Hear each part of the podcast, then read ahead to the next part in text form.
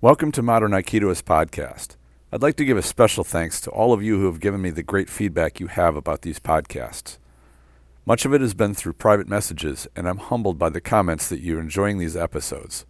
It's wonderful to hear that what I'm sharing is having such a positive impact on your growth. Thank you so much. A couple of podcasts ago, I mentioned that YouTube is drastically changing its policies. Evidently, these policy changes go into effect on December 10th in just a few weeks. Channels which are not commercially viable may be terminated. My channel, which is too small to qualify for monetization and run advertisements, may be terminated without notice. Don't worry, the podcast will still be coming out through the podcasting services such as iTunes, Apple Podcasts, Google Podcasts, Stitcher, etc. I'm also looking into other video platform options. I'll keep you updated to any changes. In today's podcast, I'm going to cover the fundamentals every martial art practitioner needs to know about themselves. Why do you train, and what benefits are you looking for in your training? The purpose is not to provide answers for you, only you can do that. However, a great deal of the ill feeling about Aikido and martial arts in general seems to be centered around whether it will turn you into a champion fighter or not. The short answer is no, of course it won't. But is that what you're in martial arts training for? I think very few people who train martial arts or martial sports have such a goal. Let's explore this idea. It is tempting to look at martial arts as a simple spectrum, from low skill and ability to extremely high. Let's say a newbie white belt is on the bottom, someone who has no skills whatsoever. At the other end of the spectrum is, say, Jon Jones. Jones is the current light heavyweight UFC champion. It's fair to say that Jones is in his prime. One could probably argue that, but let's go with that for now. When looking at this spectrum, a martial artist might consider every other martial artist and fighter to be ranked from bottom to top, kind of like tennis players or chess players. While there are no such ratings for martial artists, it's tempting to think in terms of needing to train to be higher on that non existent list than you are now. You train to be more powerful, so theoretically you can win more fights than you lose. There's a serious problem with looking at martial arts training this way which should be fairly obvious. Unfortunately, the ego wants to lure us into thinking this way, and it often succeeds. There is an ingrained part of our nature, especially with males, to size each other up. It's a natural protection mechanism related to both power and survival, so it's deep within our programming, and that's not going anywhere anytime soon. The difficult part comes in when those of us who have jobs, families, and other responsibilities cannot devote the kind of training that someone like Jon Jones does. If you want to be a world champion, you must dedicate yourself fully to your training. You are spending a majority of your waking hours on conditioning, strength training, agility training, form, and footwork training, even diet and studying film of other competitors. This is at the pro level. Can you support yourself and not have a job while you're doing this? Most cannot. Well, what about semi pro and amateur fighters? Most of them have day jobs and train in their non work time. What does life tend to look like for them? Their lives vary, obviously, but it likely includes getting up very early, doing an hour or two of conditioning before going to work, then going from work to the gym where they do as much training and conditioning as they can squeeze in before getting home and going to bed. They often do this every single day.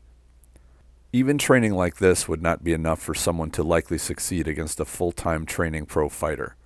It isn't about which art they study, it's about the time spent conditioning and training. The simple fact is that someone who trains twice as long will be farther along in skill and ability than someone who has done only half as much.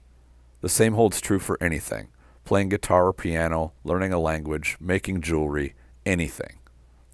Here's where I come to the topic of the podcast. Where does this leave you, who is more than likely a fairly typical person who is not a pro or semi pro fighter? You want to get some combination of benefits such as self defense skills, exercise, improve your movement and balance, or even enjoy participating in the physical culture of martial arts. Only a fool would expect to be able to, with a couple of classes a week, even over the span of years, match up against even an amateur fighter and expect to prevail. Fans get into talking about matchups between pro competitors and tend to do the same thing with people who practice martial arts. They also imagine what their own odds would be against an attacker they envision from a self defense scenario. This method of punditry has spilled over into talking about particular martial arts in exactly the same way. Which art is better, this one or that one? When you shop for a car or a new microwave, you look at the features to see which one is better so you can make a choice. Why not look at martial arts the same way? When shopping for which art to study, we have to figure out which one best suits our interests so this evaluation makes sense.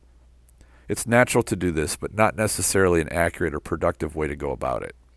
It's very difficult to break down one art versus another like you would compare one pickup truck to another, or compare one football team against another based on their performance statistics.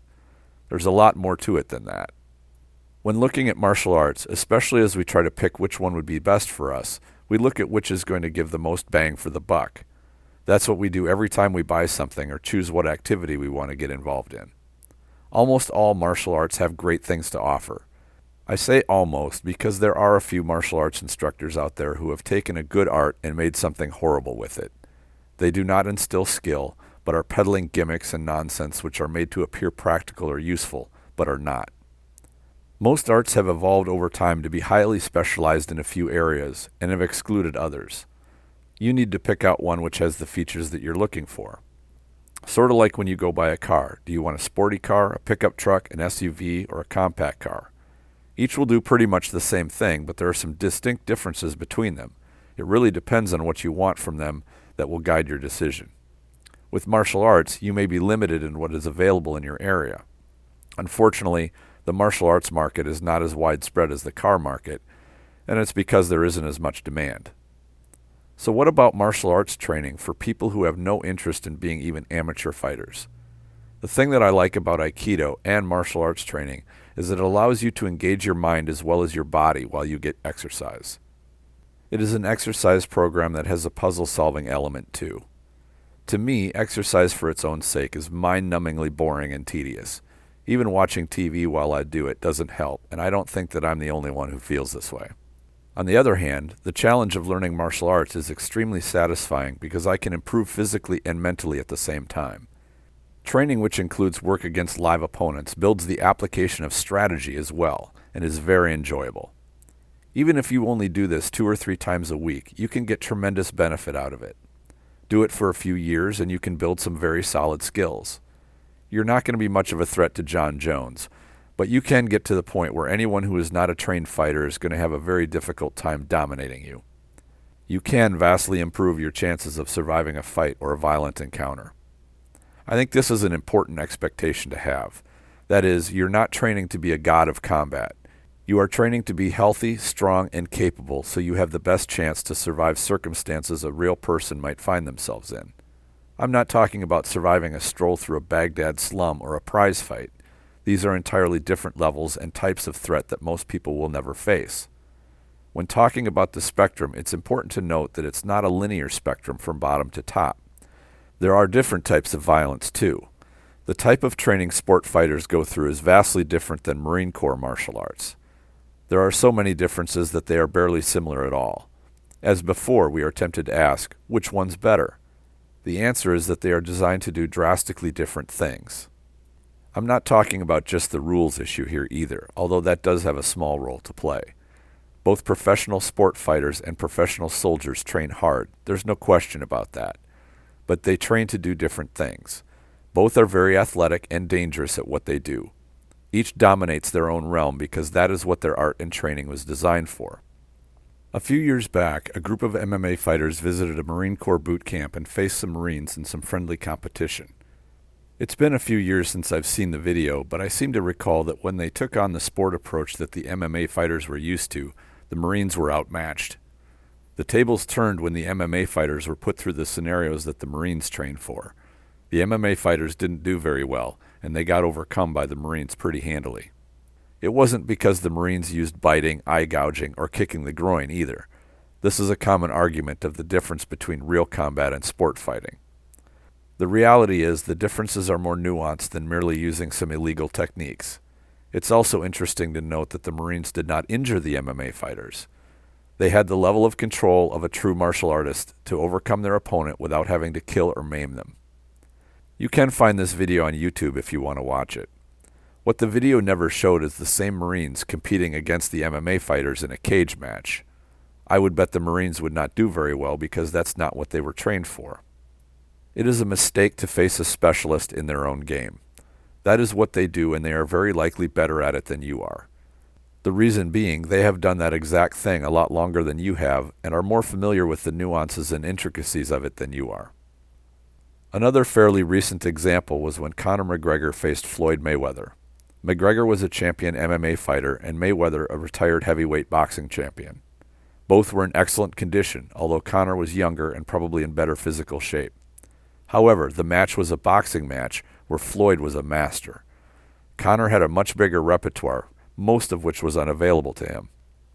The result was that Mayweather, a master strategist, essentially toyed with McGregor and beat him after outfoxing him.